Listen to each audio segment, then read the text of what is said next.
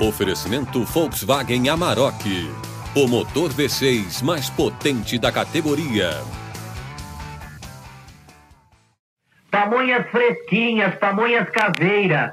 É o puro creme do milho verde. Pamonha, pamonha, pamonha. Venha provar, minha senhora, é uma delícia. E pamonha, A playlist de hoje já vi que tá imperdível. Assim como o nosso assunto, que é um alimento dos deuses. Até quando é verde, é amarelo. Mas pode ser de várias outras cores, viu? Tão importante que já foi gravado nas rochas do norte de Minas. Aquele paredão, nitidamente se desenhavam plantas de milho.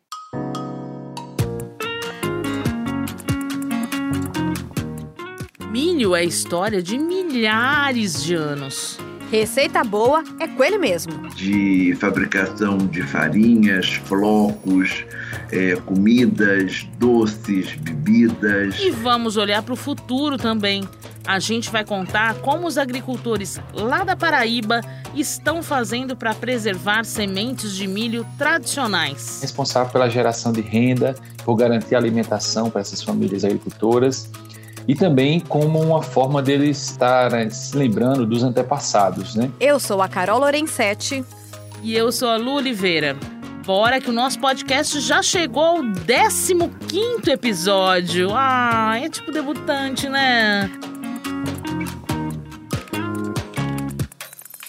Se você passou a infância na roça, um dos seus primeiros brinquedos foi provavelmente uma boneca de espiga de milho. Olha, eu não, mas alô, mãe! Alô, mãe 2, né?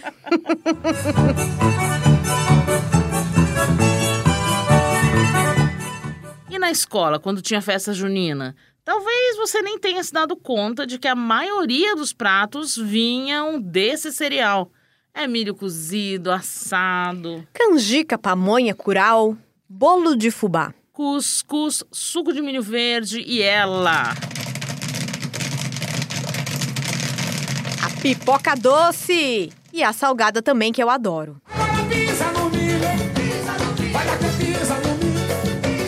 Eu gosto muito!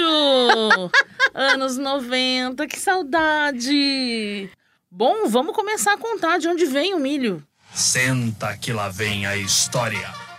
O milho se desenvolveu a partir de outra planta, o teocinto. Que que é isso, meu povo?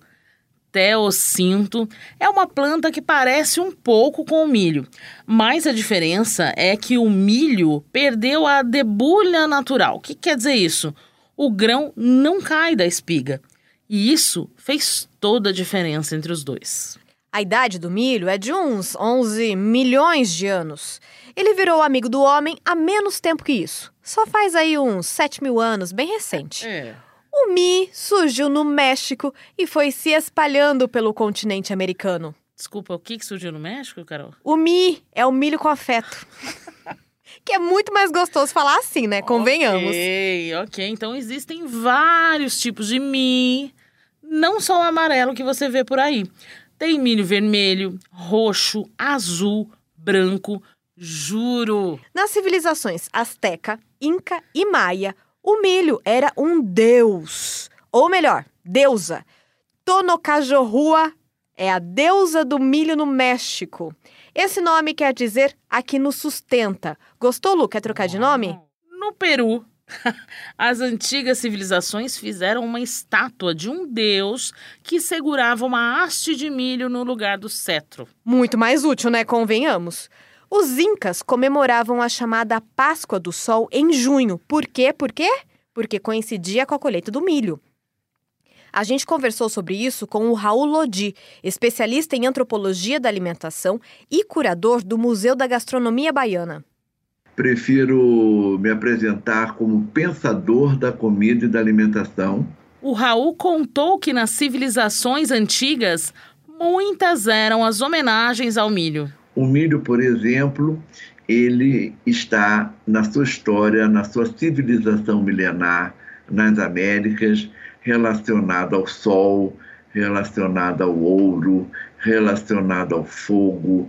Ele tem um sentido extremamente fundador, vamos dizer assim, de vários sistemas sociais, de vários sistemas de poder, de várias formas de manifestar religiosidade, de dar à natureza um sentido sagrado, ritual. Nossa, isso me lembra um fato muito curioso que o pesquisador da Embrapa, o Fábio Freitas, encontrou em um estudo que ele fez com amostras arqueológicas de plantas, entre elas o milho. É, arqueológicas. Vai, Indiana Jones. Alguns sítios arqueológicos ali no, no norte de Minas Gerais, que que foram encontrados muitos materiais arqueológicos de milho, então tem milho de mil, dois mil anos atrás, eles sabiam exatamente como plantar o milho e como conseguir isolar diferentes variedades. E uma outra característica também interessante dessa região é que ali você encontra pinturas rupestres de plantas cultivadas, que é uma coisa muito rara em termos mundiais. Né? Nitidamente, eles desenhavam plantas de milho. Então, assim, é, você mostra a importância né, que o milho tinha para aquelas populações. Vai vendo, gente. Milho está em todas. Bom, pelo menos há uns 6 mil anos, o milho já era um superstar do continente americano. Mas no Brasil, ele tinha que dividir essa fama com a mandioca. Os povos indígenas já conheciam os dois alimentos há muito tempo quando os portugueses chegaram. Os europeus usavam o milho na ração animal, mas depois ficaram de olho, passaram a fazer também bolos, canjicas e pudins. Já outros pratos, como os angus e os mungunzás, são de origem africana. Hoje o milho está nos pratos e nas receitas de todas as regiões desse país. Polenta e milho verde, eu criei a filharada. Junho é o mês da colheita do milho verde no Nordeste do Brasil, junto com a festa de São João. Aliás, o ciclo todo do milho tem relação com os santos e nós podemos provar. Olha só, a chuva precisa chegar até o dia de São José, 19 de março, para dar tempo de plantar o milho. A primeira colheita é perto do dia de Santo Antônio, 13 de junho. E o auge do milho verde é no fim desse mês, entre os dias de São João e São Pedro. Essas datas te lembram alguma coisa?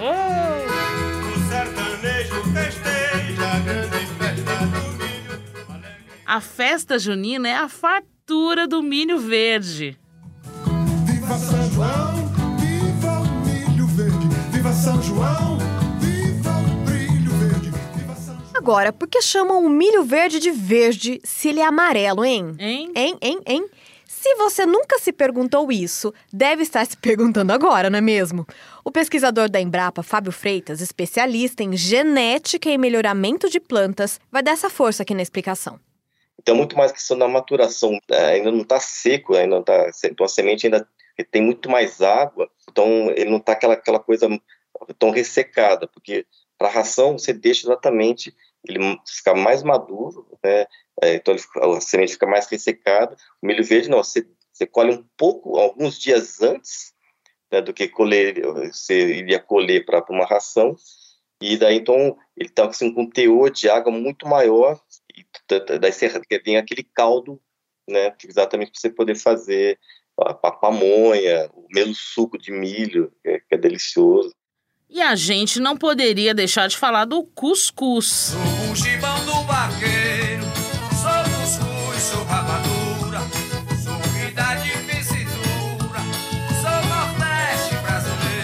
Cuscuz, na verdade, é um modo de preparo de um grão hidratado e cozido. Ah, é o modo de preparo? Eu achava que era o nome do prato. Incrível isso, né? Super curioso também, mas não, é um modo de preparo mesmo.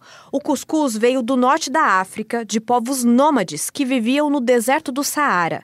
Esses povos tiveram contato com espanhóis e portugueses, e os portugueses trouxeram o cuscuz para o Brasil. Esse modo de preparo do norte da África foi reconhecido como patrimônio cultural imaterial da humanidade pela Unesco em 2020.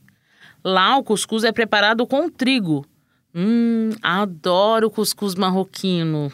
Aqui no Brasil, a receita leva flocos de milho cozidos no vapor de água. Fica bem amarelinho, amarelo cuscuz.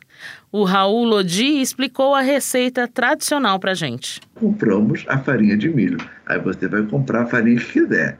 Coloca num recipiente e mistura com água. Você vai misturando com água. Água limpa, certamente, né? Põe sal e vai manipulando. Vai manipulando com as mãos. Tem que fazer com as mãos. Tem que sentir, né? Aí eu vejo, está no ponto. Eu consegui aquela liga como se eu fizesse, aspas, brincando, um quibe de cuscuz, né? Deixar uns cinco minutinhos descansando essa farinha. Aí a cuscuzeira já está com uma água específica que possa transmitir o vapor. Ponho lá, né? Estou fazendo o cuscuz mais básico, que é água, sal e milho, né? Coloco lá e vou, eu vou perceber muito pelo cheiro, aquele cheirinho gostoso que está ficando bom. Aí eu vou comer pondo um pouco de leite em cima, derretendo um pouco de manteiga, não é? Aí eu começo a inventar o que eu tenho em casa, o que eu gosto. É uma refeição muito gostosa, muito brasileira e muito nutritiva.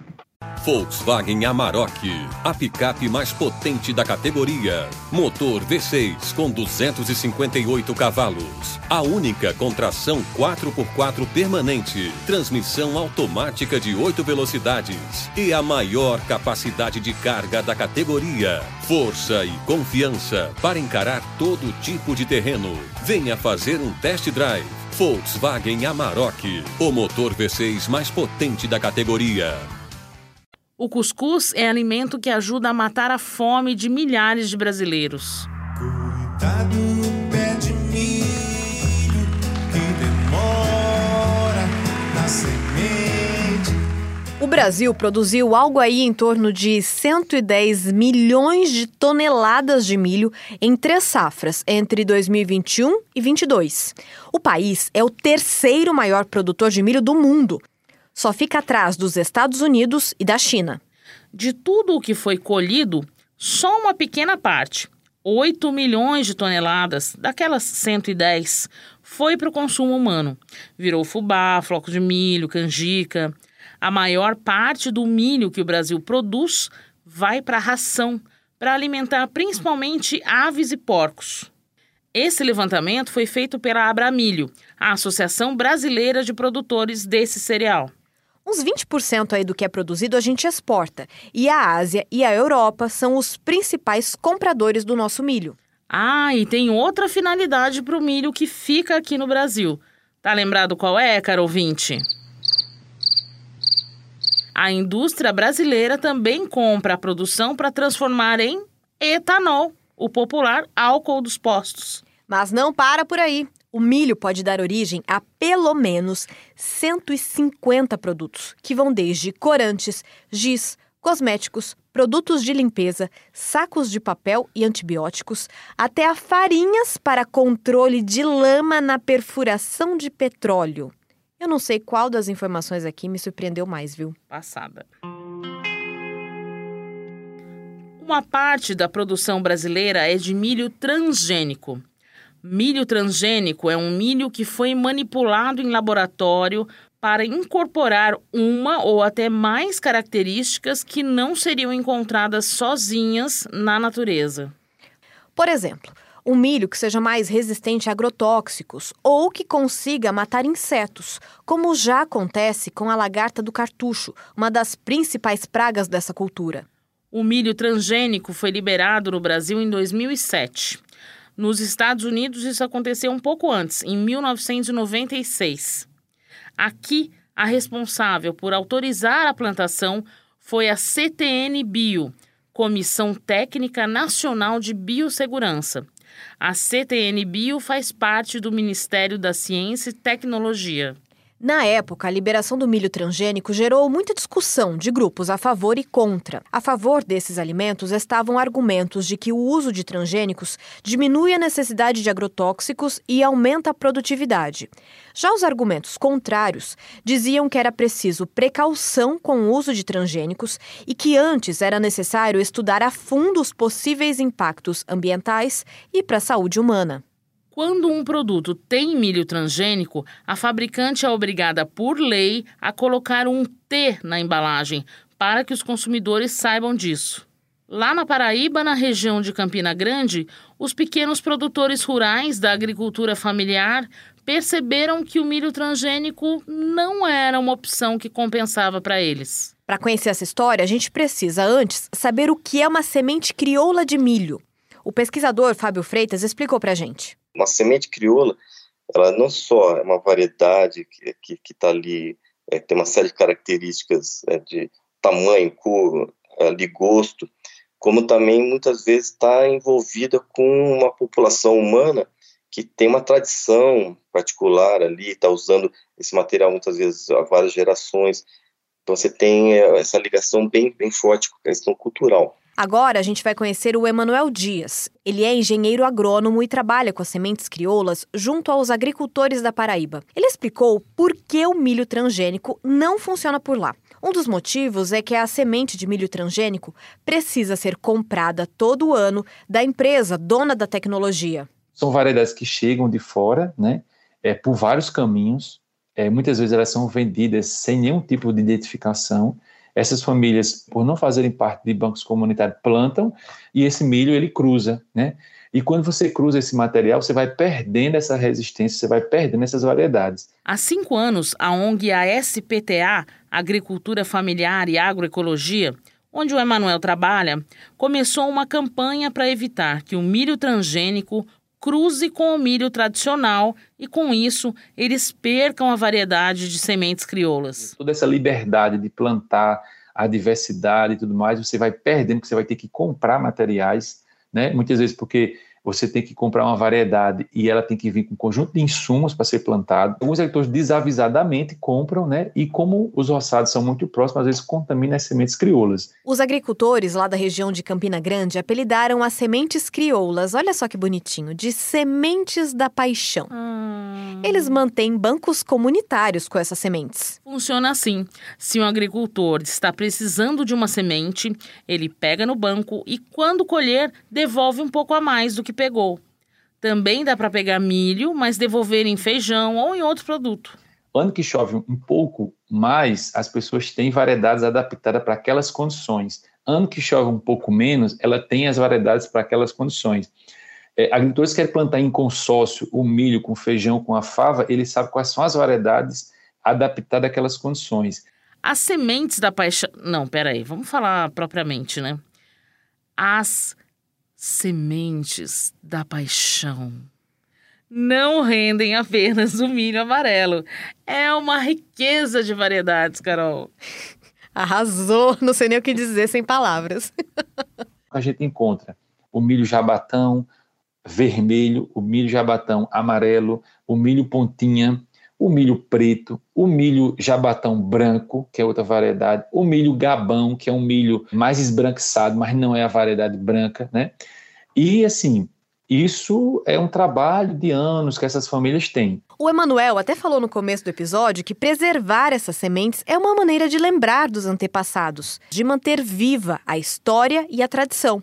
Sabe que milho ia render mais uns dois episódios, viu, Lu? É um alimento que tem uma bagagem cultural muito grande. Impressionante. Agora, não dá pra gente terminar sem passar pela parte nutricional. Milho é rico em carboidratos, então é fonte de energia. E também tem muitas fibras, assim como o trigo e a aveia. Tem vitaminas B1, B2 e E, mas em pouca quantidade. Agora escuta só a dica, gente. Na geladeira, o milho verde deve ficar por, no máximo, três dias. Sabe que em casa não chega a isso não, viu? Acaba bem antes, no dia mesmo. E na minha. Ah, e tem que guardar na parte mais alta da geladeira ali, sabe? Para conservar bem. Dia Internacional do Milho, anote aí, é 24 de abril. E exatamente um mês depois é o Dia Nacional do Milho, 24 de maio. Ô Lu, agora me diz uma coisa, hein? E o próximo episódio? Teremos uma charadinha dessa vez? Ah, só tenho a dizer que é uma leguminosa que combina com cerveja.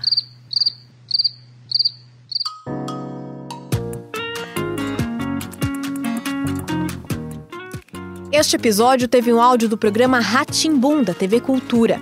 Eu, se fosse você, ouviria agora o episódio sobre mandioca, que tá super legal. Você vai entender qual a diferença entre mandioca e macaxeira. Algum palpite? Eu não vou contar não, gente.